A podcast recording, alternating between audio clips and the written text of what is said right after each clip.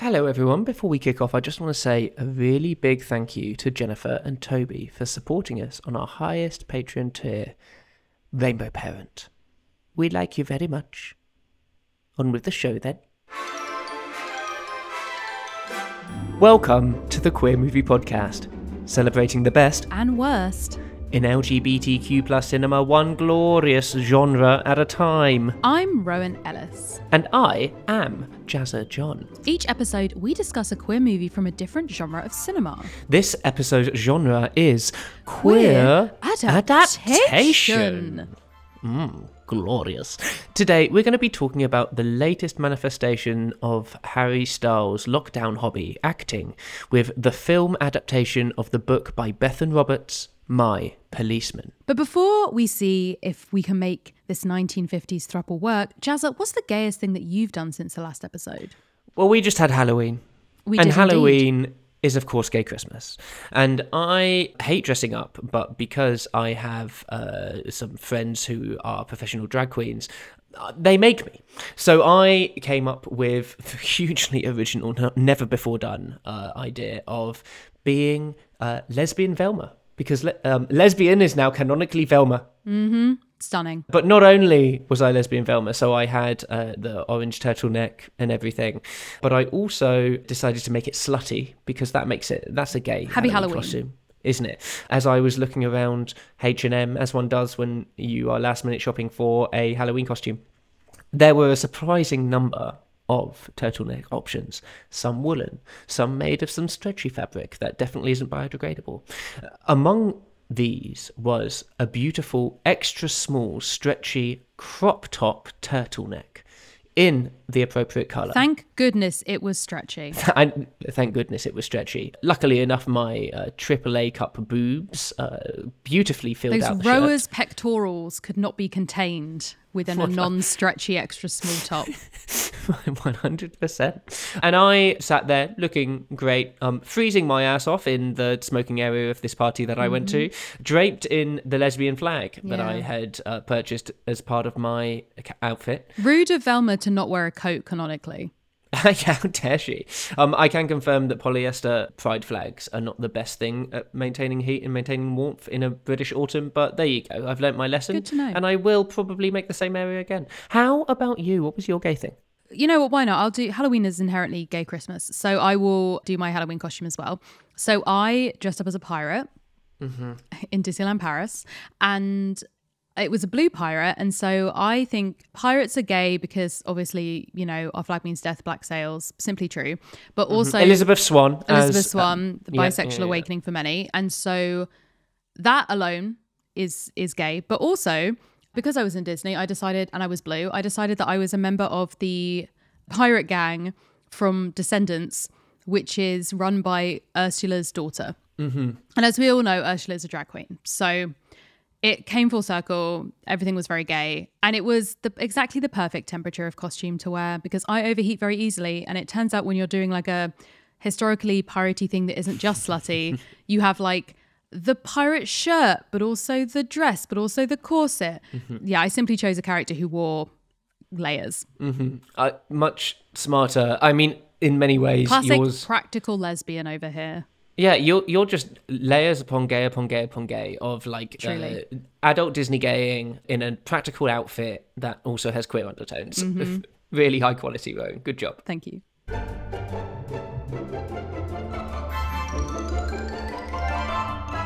In this episode, we are going to first talk about the main man, Harry Styles, and how his lockdown project of becoming a serious film actor uh, is is developing. How's that going, Harry? And then I'm also going to be giving a little bit of a snapshot into what 1950s gay life was like, seeing as this is indeed a period piece. We will then be reviewing the plot and splitting it, as always, into three acts. As such, we will be spoiling all of this movie. So if you would not like to be spoiled before you watch it, it is currently available on Amazon Prime. So pause this off your trot, uh, have a little watch, and then you can come back when you're ready. Very good. Welcome back for everybody who did trot off. Without further ado, let's sensually poke each other in the neck and review My Policeman. Okay, so when we plan these episodes, we talk about like what potential context or ideas that surround the movie that we want to talk about, as well as the plot itself. And uh, it's difficult not to talk about Harry Styles here because I think that considering this was one of his first like major projects in acting, he's only really done four so far, right? So he did like bit part in Dunkirk, little cameo in The Eternals, and then Don't Worry Darling, which he wasn't originally meant to star in, and now this is his first like it's me, I'm Harry Styles doing acting role. And I'm and is the lead role. Yeah. Well, one of the one lead of, roles. One of the leads. And so I think that a lot of people were very interested in this movie just for that reason, purely alone. But I also think people are interested in it because Harry Styles, to a lot of people who like to parasocially consume celebrities on the internet, is Schrodinger's queer. In that uh, he has uh, a fandom that from the very beginning of him being in this boy band One Direction, don't know if you've heard of it, pretty underground. There was like speculation that he was in a relationship with one of his bandmates. There was speculation he was dating various other like male celebrities or, or public figures. And that has kind of continued onwards. And it has been fueled in those areas of the internet, I would say, by the gender expression of some of Harry Styles's uh, like outfits on tour or in like magazine shoots, things like that. So he's worn dresses and skirts, he's worn like sequins and boas and like a lot of stuff that we don't necessarily consider traditionally masculine. And it's worth pointing out here that someone's gender expression does no no links necessarily to their gender identity and or sexuality, but for a lot of people this was like evidence of him engaging in queerness in some way. Groundbreaking insights, Rowan, as always. Um, this has become so prominent. I went to the V&A's Fashioning Masculinity ex- exhibition, and the dress that he wore in the Vogue photo shoot, the big, like, frilly, puffy dress, uh, puffy is in, like, voluminous, not the other use of the word puffy. It's, it's there. It's, like, the final exhibit alongside Billy Porter's uh, tuxedo dress and uh, Bimini Bon Boulash's is uh, final look on the runway for Drag Race Season 2 UK. Stunning. Amazing. Stunning. Go and see it, guys. It's worth it. Mm. And so there's definitely a lot of conversations around Harry Styles, but it's also part of a wider conversation, I think, around these discussions of now that we're in a point at which some people do feel able to come out. Some people in the public eye do feel able to talk about their sexuality, their gender, their gender identity. Whereas before it was totally impossible for anyone to do it mm-hmm. Now because some people feel safe there is this expectation from some people that everyone should do it. They have an obligation to do it or that this is something that they should be kind of pressured into doing because i think still for a lot of people the idea of like being out is linked to being honest and morally virtuous and like all of these things. And that if you're not out then it's somehow like a flaw in your character or there is mm-hmm. something like inherently deceptive about what you're doing and that goes i think for both sexuality and gender in in sort of slightly different ways and we've seen most recently this come to like a really horrible head with uh, kit connor feeling like he has to out himself as bisexual because he was getting so much harassment for like various various sides of this for being for queer baiting, even though that's not a thing a real person can do, or for being deceptive, or for like not coming out, or you know, all of these things. And so this conversation around Harry Styles is like within this backdrop of that. And he, uh, as far as I know, has never said that he's part of the LGBTQ plus community. He's he's made these comments like you've only publicly uh, sometimes people say you've only publicly been with women and I don't think I've publicly been with anyone, which is not a yes not a no kind of answer. It's also not a true. Like Yeah. he, he clearly has publicly been with women. Yeah. it's also, you know, we have to acknowledge the fact that the way he's dressing in photo shoots and on tour is not like some dude deciding to wear a dress. It's someone who has marketers and stylists and PR people and like career coaches and a ton of people deciding what he's going to be wearing mm-hmm. rather than it necessarily being an authentic representation of his own gender expression. Mm-hmm. And so with all of this like conversation in mind, he as one of his first acting projects decides to play the lead in a movie in which he will be playing a, a gay man or at least a queer man. I think it's ambiguous in the text as to whether or not he has like uh, romantic and sexual feelings for the, his wife, or whether it is purely a sort of like loving platonic meeting of minds type relationship. Mm-hmm. So. Yes, that's kind of like the interesting Harry Styles backdrop to this. And I think it's particularly interesting that he's decided on this within all of this discussion to be a role that he's decided to play. and was going to be the first leading role Yes. that he played uh, because don't worry darling he was parachuted in after Shia LaBeouf didn't happen Yeah. And I think that for a lot of people there's this there's this idea of like like I said Schrodinger's queer where Harry Styles is either a closeted or you know not interested in putting labels on queer person who is taking this role because it will allow him to express some element of queerness within his art openly as a character rather than necessarily needing to like put it in his music or open up mm-hmm. about it publicly as himself. Or he is a straight dude who has potentially exploited the queer audience he has by never explicitly saying he's straight and then you know dressing in a certain way acting in certain roles that will uh, give them fuel for these like conspiracy theories about him and keep people talking about and him. And keep people talking about him, right? And I, my general take on this is like, sure, either one of those might be true, but in trying to interrogate, psychoanalyze, force someone to make a decision either way, or you know, be really angry at the idea it might be the latter and that he's manipulating people and exploiting people and stuff, we run the risk of in pressuring this person ending up having to pressure other people within that space, including people like Kit Connor, mm-hmm. who are bi but not either like ready or interested or wanting to come out and use that word or discuss it publicly. And I, mm-hmm. I, my personal feeling about it is that it's never like the justice you think you're doing in like outing a straight person who's like potentially exploiting the community with their art is never going to be worth the payoff of like damaging actual queer people who are not openly queer who need that support. Mm-hmm. yeah 100% it, it, like Kit Connor is not the only person to have gone through this Not at all. Just the most recent. like we've talked about the author of Simon and the Love Simon, Becky Albertalli. Yeah, who went through a similar thing, going through lots of criticism of Yep. writing about queer characters, and then felt forced to come out as well. Um, and so yeah, it's like it's a weird catch twenty two to be in. Like there is a huge spectrum of ambiguity in terms of what is the Harry Styles phenomenon, and it's okay that we don't know. Yeah.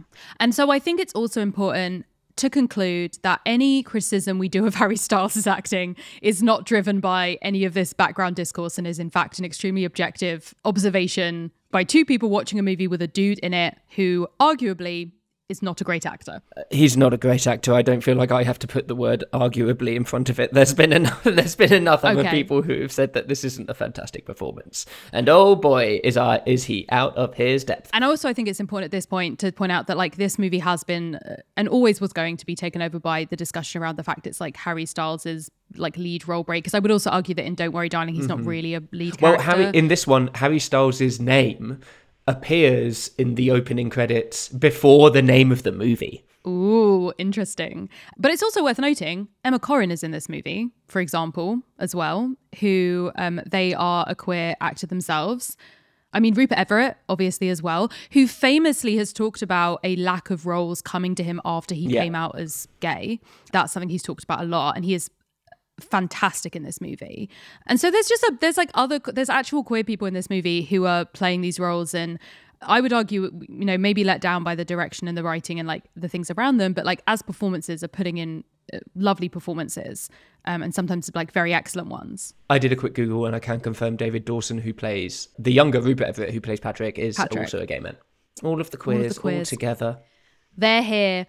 So that's kind of the I guess context around it like meta context of what's going on mm-hmm. but Schrodinger's queer. Schrodinger's queer. But Jazza also, I know that you want to talk about the like more historical context of when this is set because it does give a backdrop to the very like tense, dramatic, secretive story, love story that happens within the movie. Yeah, and I actually think this is one of the triumphs of this. Hmm, triumph may be big word. One of the better bits of this movie is the depiction of what it's like to be in the underground gay male scene in Brighton in the 1950s. So the 1950s were a particularly wrought time to be, especially a gay man, because of the kind of like spin-off of the lavender peril which was uh, like the the red peril in the united states some individuals who defected to the soviet union during the cold war ended up being outed as members of the LGBT community. In the UK, there are a couple of notable ones of this that were uh, talked about widely in the press Guy Burgess and Don Maclean, who were bi and gay men. Uh, and off of the back of that, and that fear of queer people being complicit in the Soviet side of the Cold War. There were a huge increase in crackdown of male vices and perversions, as they were talked about at the time. It got to the point where about a thousand men were arrested in the UK every year for committing buggery offences, which are the same offences that Oscar Wilde was arrested for in the 1800s in the 1950s, this all came to kind of a huge head with the arresting and prosecution of Peter Wildblood, who was a Daily Mail journalist, and Lord Montagu, who was a lord.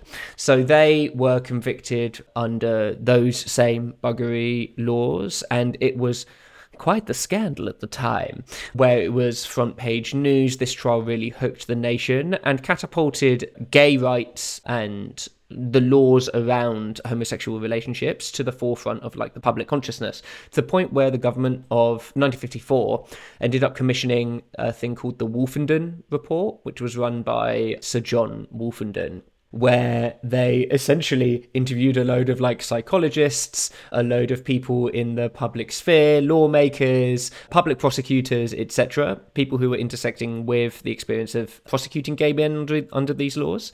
One of the things that I do quite enjoy about this particular report is that they had to use pseudonyms for homosexuals and prostitutes, which were meant to be the the focal point of the report of the time. So they called homosexuals Huntleys and uh, prostitutes Palmers because there were women in the committee um, and they didn't want to uh, shock women by using those words again and again. And uh, Huntleys and Palmers are biscuit manufacturers. so they were going around uh, using these biscuit euphemisms as a way of being able to not damage the ears of the poor women folk the Wolfenden report ended up publishing in 1957 and it had its recommendations to decriminalize homosexuality. It then took 10 years for legislation to pass. So 1967 was when buggery was decriminalized.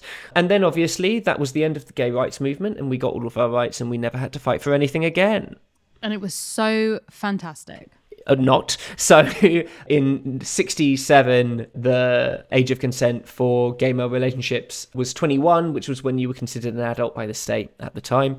And that wasn't equalized until the year 2000. And obviously, there's regional differences as well. Scotland decriminalized it a lot later than England and Wales, which were 1980s, and Northern Ireland, as we know, little bit slow too.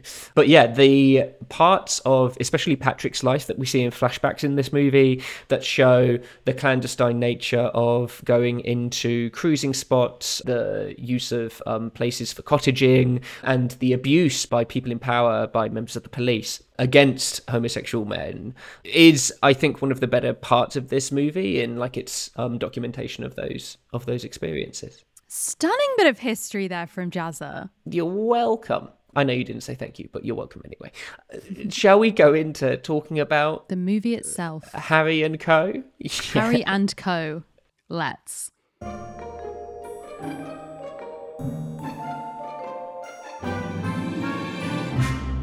So, as loyal listeners of the show will know, we split the movie into three acts, and then we name each of the acts. Jazza, what is the name of the first act? The name of the first act is Thank God for Rupert Everett, because otherwise there'd be some pretty flat performances throughout this whole movie. I just want to give a moment to Rupert Everett as like kind of like Luke Macfarlane that we talked about in Bros and in other movies, um, who uh, uh, he's kind of like a flip side where Rupert Everett has, as Rowan said, actively talked about how difficult it has been for him to continue to get roles after he came out in the 2000s. But in this movie, he has a relatively small part as the older Patrick but is really fantastic. Even though he doesn't have many speaking lines, his physical acting is is amazing. One particular highlight for me is when he tries to steal some cigarettes from the older Marion, and they just all cascade onto his lap. I, I adore Rupert Everett in this movie, and I will watch anything that he is in. But we are introduced by Rupert Everett's character, the older Patrick, being brought from, we assume, the hospital to Marion's house where he is going to continue to receive care.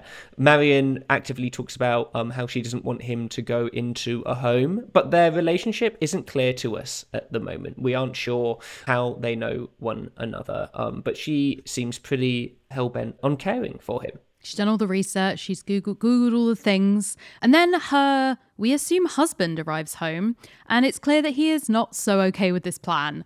Essentially, this movie is across two timelines. So we have the older versions of Patrick, Tom, and Marion, and then we flash back to their younger versions. We move between different time periods within their life as well. And we kind of go backwards to learn more about a scene that we've previously seen.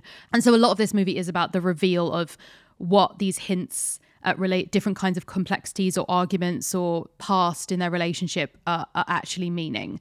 So the fact that we don't know exactly what's going on with the three of them at first is kind of indicative of how we explore their relationship the entire movie. Mm-hmm. Something we do know is that Tom wants nothing to do with Patrick, even though he has this other man in his house who needs, it seems, round the clock care. He hasn't gone into his room, he hasn't said hello, he hasn't seen him. And we see Patrick ask actively after Tom, like asking where he is. So we think that something around there is there. Our first big flashback is when Marion and Tom, her husband, meet, which is on a a really cold looking beach mm-hmm. and they end up conversing. I mean, Harry Styles looks great. That hair, fantastic. It's fantastic the whole way through the movie. Harry Styles' hair is, uh, is the MVP. I truly believe. It's fun. It's so swoopy. Harry Styles' hair should have been in the beginning credits before Harry Styles, to be completely honest. Absolutely stunning. So they end up courting Tom and Marion. Tom teaches Marion how to swim. I'm pretty sure at some point Marion kicks him in the balls when they're in the Lido, mm-hmm. uh, which is an adorable little moment. She does. We love we love a bit of physical comedy, and it's very much like two very uh, opposites attract vibes. We learn that Tom apparently normally goes after like bimbos, basically the 1950s version of bimbos, which I think is just like busty women, is how it's described. Mm-hmm. Whereas Marion is this very demure very sweet innocent school teacher they have this you know, very reciprocal teachy relationship where he's teaching her how to swim and being all bold about it. And then he wants to know a bit more about art. And so she is taking him to the library on these cute little dates. So this is all this is all within Ma- older Marion's sort of memory. We see her sort of staring out of the window, and we like go into her memory. So this is how she's remembering the beginning of their relationship. And this is also where the problem of Harry Styles begins rearing its ugly head. So I, in my notes, I initially say, is this a character choice of Harry being so wooden? that does sound like a, a, a valid character mm. choice for a for somebody who is a bit laddie, maybe not as in touch with mm. his emotions. It could have been. It could have been. But as we go on, it just seems that Harry Styles is not capable of he's capable of saying the lines and very little else. Yeah, I also felt the same way. Like as I was watching, you'd watched it slightly before me, and so I I knew that your feelings about Harry Styles in this movie were not overly positive. Um, you didn't give too much away, but I believe that you sent me three messages in a row that was just, oh no, oh no, Harry, oh no, he's out of his depth. Yes. Which I feel like was kind of how I felt as well. So I've recently been watching House of the Dragon, and that also has the dual uh, timeline. There's like multiple actors playing the same character at different ages. And I really felt the connection between those characters. I really felt that the younger one had grown up and become the older one. And there were techniques that were done on set apparently to make that happen. So, for example, they would have the younger actresses do the older actresses' scenes and vice versa. They were really thinking about how are we going to make it seem like not just with their hair or their costumes, but with their performances that they were the same.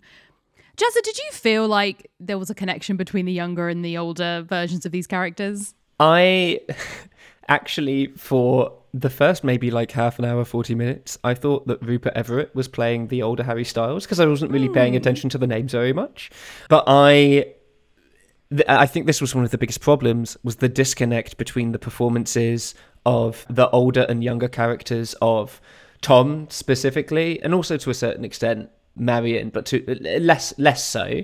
I just did not believe and did not understand how they were meant to be the same person. There weren't very mm. many of the same mannerisms. There wasn't the same tone in speaking. They could have done stuff like given them the same like regional accent or something along those lines. But it took me quite a while for me to cotton on that. Oh, those are meant to be the two same people. Yeah, and for me with with Harry's acting, not to just rag on Harry, but I do. Oh, think Oh no, go go after him, it- girl. I'm not going to not talk about it because it was kind of very obvious within the movie that he was kind of out of his depth, bless him. But it was his lines were all delivered so one note, and it was so obvious when he was in a scene with Emma Corrin, for example. They had little changes, little intonations, little mannerisms. They were very much in the character and were reacting to the lines that. Mm. Harry's character was was saying, it didn't feel the same the other way around. It was like, okay, these lines have been memorized, but they aren't coming organically. And I think the moments at which that was most obvious were any moment in which his character had to have an emotional outburst, which happens a mm-hmm. few times in the movie. So you will see Harry having like a particular word that he decides that he's going to shout or he's going to slam his hands down or get in mm-hmm. someone's face but he can't continue that energy because it isn't authentic. He's not really feeling it. So he's able to do that initial one burst of a shout, mm-hmm. but he can't sustain that emotion across the rest of the line. And it sort of just loops back to how he was speaking before the outburst.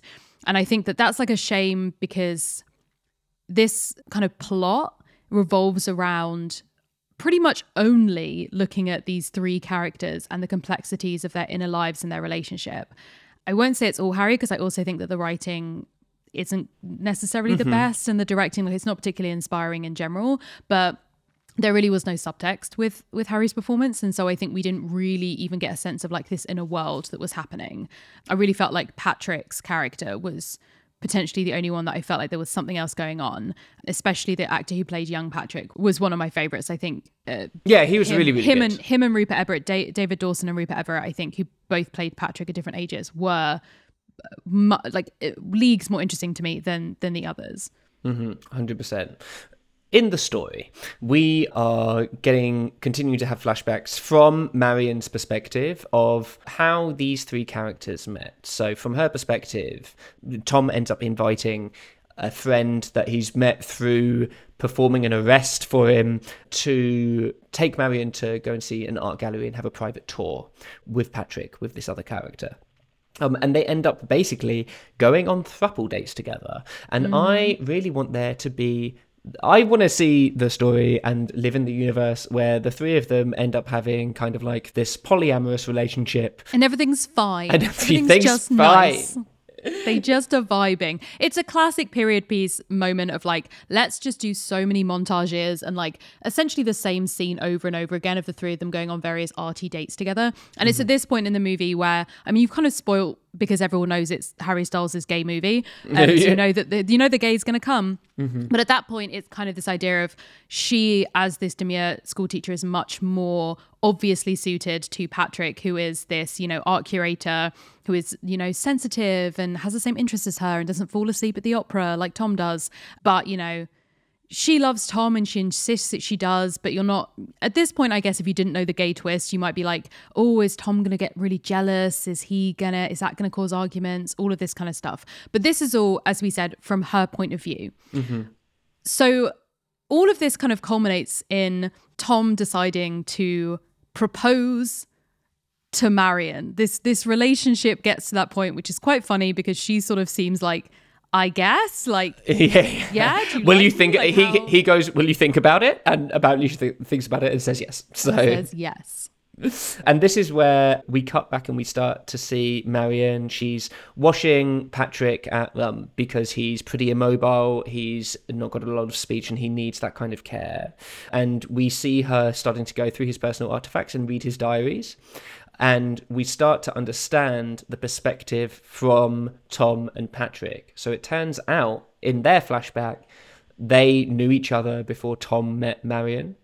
And Plot twist, everyone. I know, It was all a lie. so they end up swapping details because Tom helps Patrick with a disturbance on the street somewhere. They go and knock on a Doctor Who police box, go running down the street, and then Patrick is like, Oh, a sexy policeman. Yes, please, very much. Thank you. And he gives Tom his card. That's a direct quote from his diary in the movie. Exactly. In that voice too. And Patrick invites Tom around to maybe pose for a portrait. If you know what I mean. If you Paint know him what like one I of your French mean. girls, Patrick. Not a single French girl on his on his wall. It's all men. So he ends up doing this this sketch of Tom, uh, and uh, in order to loosen the mood, they start drinking scotch. And three scotches in, uh, the classic comes out where Tom says. Do you think the sketch is going to be good? Basically saying, Do you think I'm fit? And then Tom touches Patrick's neck, and then they have a quick blowy on the couch. And that's nice, isn't it? That's wonderful for, you know, those who partake. And this is, you know, all big plot twist that we obviously already knew from the entire marketing of the movie and everything, but it's like, okay, sweet. And it's one of the things I did find slightly confusing in this movie is how much Marion knew or didn't know beforehand about this because she clearly like she doesn't want to read this diary at first so we know that it has stuff in it that she knows she doesn't want to read mm. but then she starts reading but we find out later that she does know about their relationship. So I guess it's implied that she knows that they had a relationship, but she doesn't know any of the details, and that Tom's like never to- talked to her about it. And so reading the diary is the first time that she's finding out exactly like when it started and how it went and how she fit into it. I guess. Mm-hmm. This is also where we end up seeing some of the uh, the context of gay life in the 1950s and and shows why this is a would be a really difficult life for Tom to choose. And he actively says this is not a life that I want to do living in the shadows. We see Patrick going out to the Argyle which is still a pub and a hotel that you can uh, go to uh, which used to be a cruising spot in the 1950s and uh, we also learn from Patrick that his ex-lover was beaten to death by policemen. Despite all of this they end up getting married. Everyone gets married. No, just It's Tom the, and the Marion. poly throuple get married in the 1950s. Mm-hmm. It's beautiful. No, Tom and Tom and Marion get married, and this leads us into the wedding party and its aftermath, baby.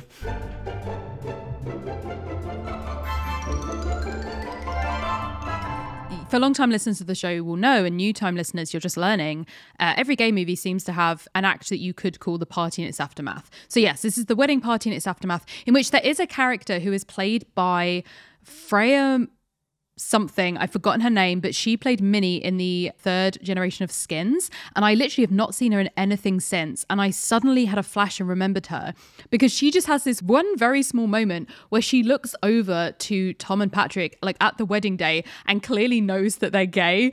And she she's just like, Oh, I see that. Like, oh, as Marion's like, I'm the happiest I've ever been. And this character who's Marion's friend is like, Oh, you got a big storm ahead of you Bless. who like she comes back later for like one scene but i was like i really enjoyed this random character that they threw in to like really signpost the audience like remember they're gay and this is the wedding what the fuck my dudes like what's happening here They end up going on, Tom and Marion end up going on a honeymoon to a beautiful little cottage that I would love to rent for the weekend. it's stunning It's really gorgeous, very Instagrammable.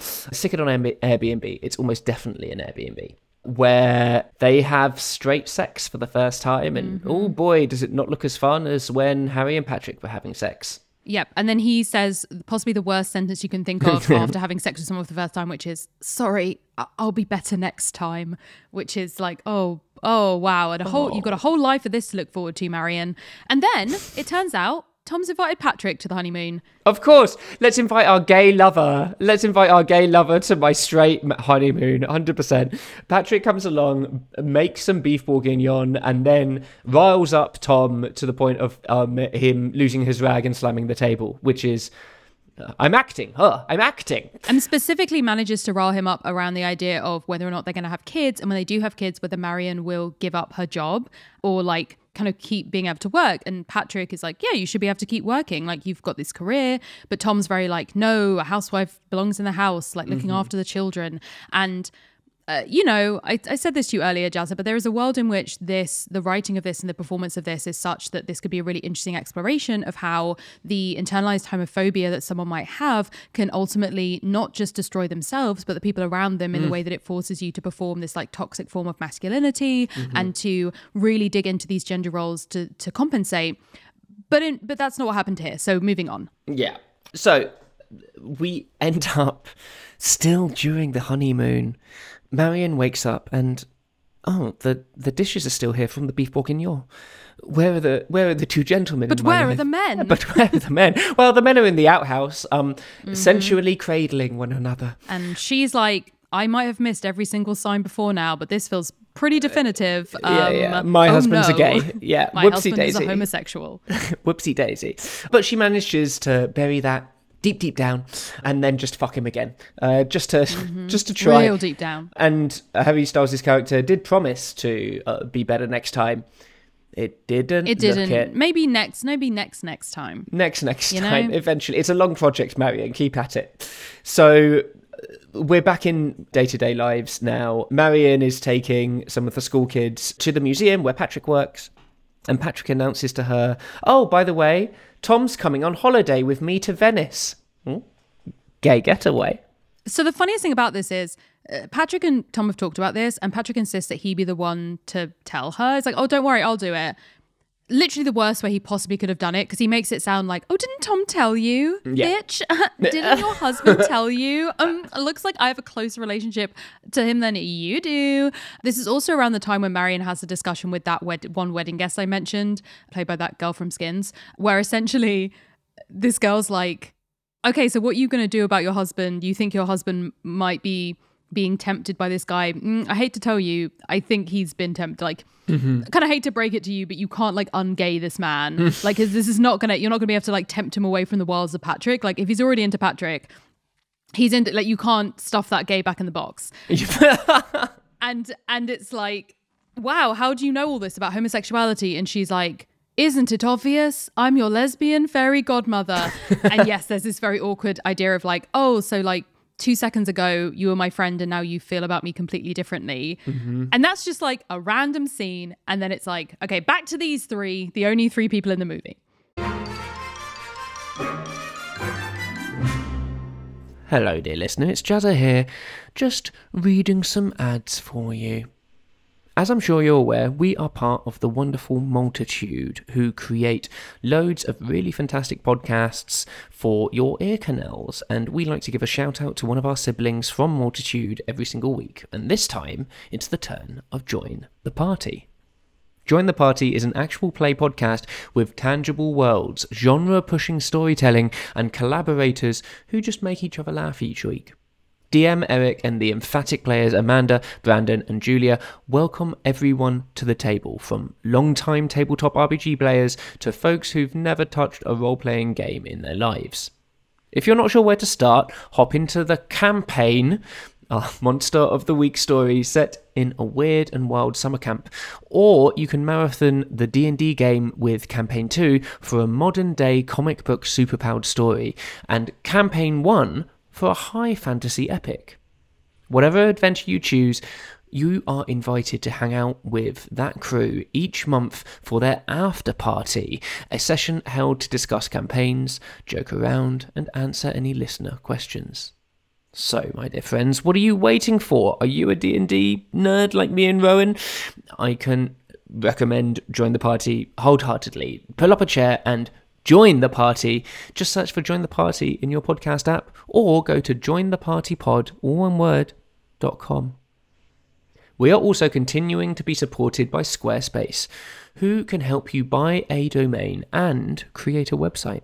We in the past have talked about how we love using Squarespace for our website creation, giving us access to analytics, the creation of email campaigns, because now that Twitter's dying, I feel like email newsletters are the only way to go forward.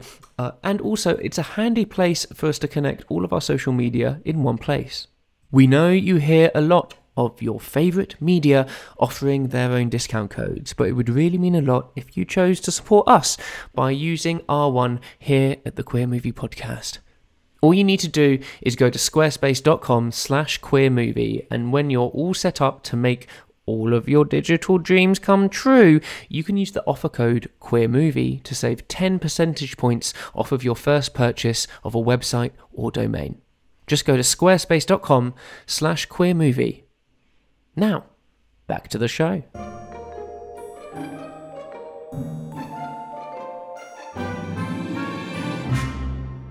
I'll be honest, it is it's Venice where I kind of started losing interest in this movie. Which is wild because Venice is, I believe, in Act Three, in which has uh, Harry Styles' naked butt in it, right? It, it it does, and you know what I did. This is what I'm calling the third act is glory to Harry's bum because they play Gloria over the the montage of Venice and uh, Harry looking out a Venetian window with his bare ass exposed. I think it does say something that you lost the plot at the point in which this was happening. Like this maybe is a real, real death toll for this, this movie in your eyes. Mm, there's a there's a joke there about his ass being a death toll. Um, but he like it is a beautiful shot, but I'm I just wasn't that interested in the rest of the movie to be completely honest. But this is where all of the drama is because it turns out, and we find out later.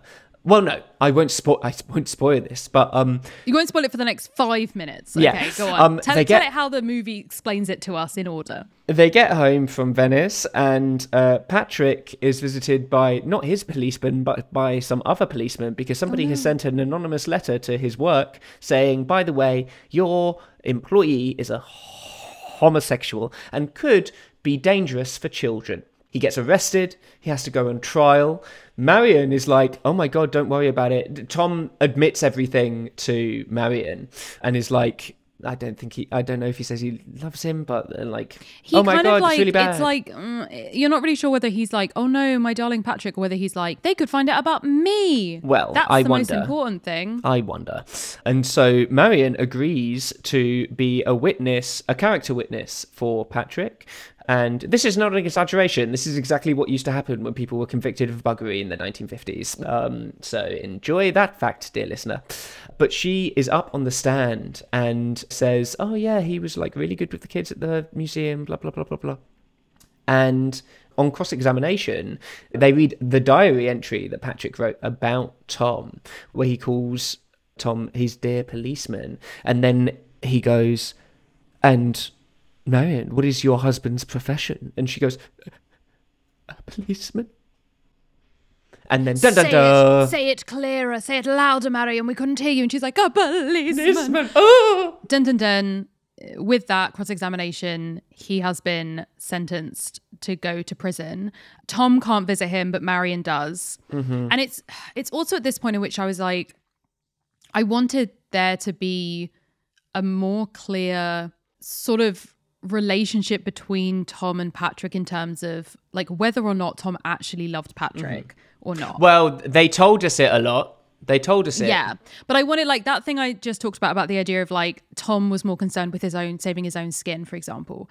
I think it's much more impactful for him the reason why, which I feel like was implied in the modern day that the reason why he can't go into the room with Patrick is because of his own guilt and mm-hmm. his own like feelings and I didn't get that at all in the in the younger relationship. Like I feel mm-hmm. like it would have been much more impactful for him to have been like racked with the guilt of like what I've done. I actually felt like he didn't he couldn't go in. And I I see this because of the interaction that we see older Tom have when he sees the gay couple in the shop hmm. where I think he's just he would have been so scared to have like lived that life and accepted that life. And he talks about it when um, he first hooks up with patrick as well. Like this is not a life that i want to lead. And why he ends up choosing to marry marion because he says that it's a career choice. Like in the um, in the force they say that bachelors, Bachelors don't do as well. I think to me it's a combination, right? It's Mm. like I couldn't imagine my life like this, but in not being able to give up Patrick and continuing this relationship with him rather than just being straight as I should be with Marion, I've like doomed him. And so I'm not able to go into the room like for those two reasons, right? Because I I feel guilty for what happened in the past and like being the cause of that downfall and like not ever being brave enough mm-hmm. to feel like I could be with him and like mm-hmm. maybe that time has run out for me and like all of those things like but but I feel like we're projecting some of this onto the movie if you see what I mean. Like there were Yeah. elements that were definitely there but I feel like a lot of this is me thinking what would the character feel in that scenario? And what mm. would be enough for him to not just not talk to this guy for all this time but want nothing to do with him when he clearly has like just had a stroke and needs someone in his life? Mm-hmm. Like what is that about? And I'm also still re- it's talking of that, and just to tug at that thread, I still am unclear why Marion has brought Patrick to their home in order to care for him. Eh, Like we get the thing of she thinks that care homes are really really bad, but I don't I still don't really understand what I think that I was. think that's her guilt. Because? Mm. here we go, dear. Oh, yeah, the here we go. The big plot twist that we haven't mentioned yet that we kept secret for about five minutes is Marion was the one, and we only find that out, and Tom only finds it out in the older storyline. She's kept this a secret for decades. Marion was the one that called in the tip. Marion was the one that sent that letter to his employer. So she is the reason why he was put in prison. And although she clearly like realized her mistake and tried to stick up for him, we know it didn't work. He still went to jail. And so it's I think that the reason why she brought him in is because she is also guilt. And we also see like in prison he gets like beaten up, he gets mm-hmm. treated appallingly. And like we don't know whether any of that has potential brain damage from the amount of kicking that boy's skull was getting has contributed to his ill health. Mm-hmm. But even if it hasn't, just the idea of like I see this man who used to be so full of life and joy and art reduced to this and knowing that she has something to do with it, I do think that that guilt is like part of that element. Mm-hmm. Yeah, that that makes makes, that does make sense to me. But that's something that I just decided and that isn't necessarily explicitly said in the movie. And things don't explicitly need to be said in movies, but I feel like I wanted something more from it. Mm-hmm. Because essentially, the end of the movie arrives. Marion makes this confession. We've seen in flashbacks what she thought had happened in their life. She's read the diary and figured out what happened, like filled in those blanks. As far as I remember it, and I say remember, I literally watched it yesterday. So, as far as I caught, they don't explain what happened in all of these decades between, other than I guess Marion and Tom continued to be married and then they just never saw Patrick again or because he was only in jail for two years, right? We have no idea. And what I don't know, so her decision is to leave Tom to be a full time carer of this man that we assume he hasn't seen in four decades. Mm-hmm. and who maybe doesn't necessarily want to see him. Yeah, and from her perspective, all she knows is that Patrick loves Tom. She's never had that conversation with Tom. She's never had that conversation to know whether or not Tom actually loved Patrick. And so I found this ending absolutely bananas. And I did not understand in any way, shape, or form because the movie very much frames it as Marion is now free. Yes. She's in the taxi driving along the coast. That's the end of the movie. And then she cries, and it's like, oh, I'm free of this horrible situation that I have created. And then Yeah. we're meant to feel happy for Tom now being in this situation with this man that he doesn't know. But it's okay because Harry Styles comes back and touches Rupert Everett's neck. I hated the end of this movie. I absolutely bloody despised it.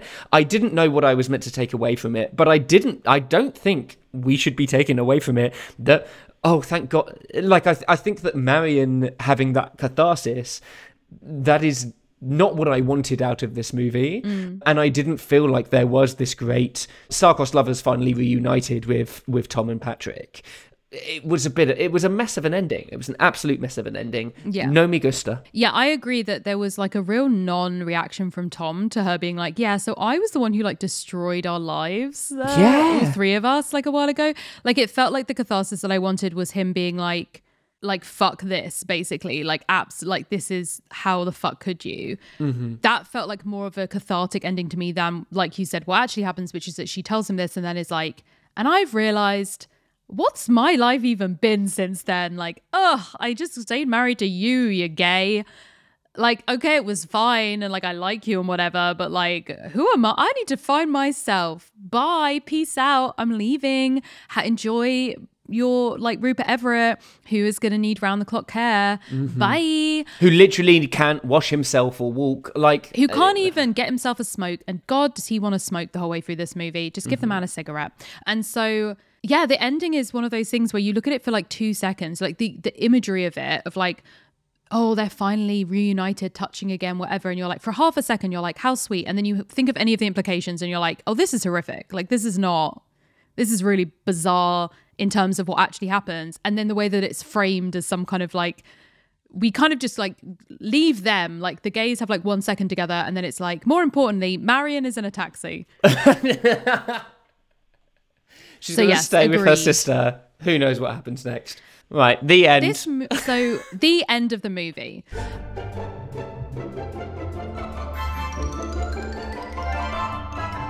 So at this point is when we give our ratings. So this is what we thought of the movie, and we rate them out of these six stripes of the rainbow flag. We give it a, a number of stripes and we choose the colors based on the symbolic meaning of the colours in the six stripe rainbow flag. So, red for life, orange for healing, yellow for sunlight, green for nature, blue for harmony, or purple for spirit. Jazza, how many stripes are you giving my policeman?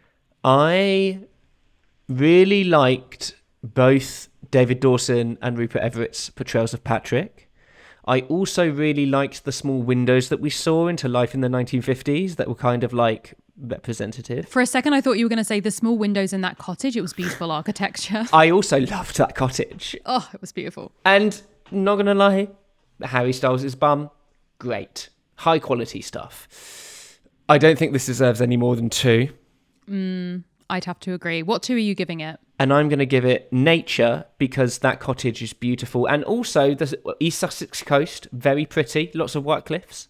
Yep. And I'm going to give it spirit for that historical context that it gave me. That's stunning. I'm going to give it green for nature and blue for harmony, not because I believe in like the harmony of any of the characters or the ending, but just because there was some uh, opera singing, and they do that in harmony. Beautiful harmonies.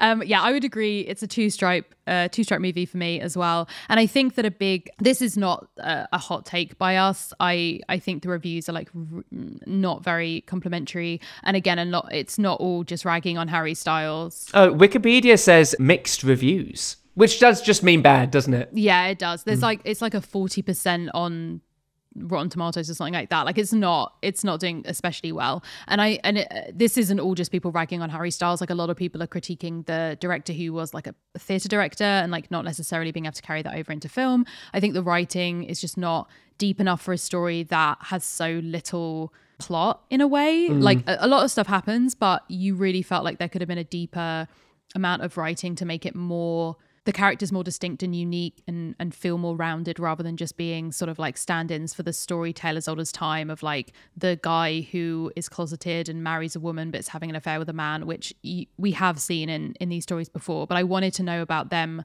specifically and I didn't really feel like this man likes art and this man doesn't understand yeah. art and falls asleep in the opera was like a good basis for a whole personality. Although I have met them while out on the town, Rowan. Those people do exist. And they deserve stories too. Fair enough. Thank you so much for listening. If you enjoyed these episodes, then we ask that you consider supporting us on Patreon.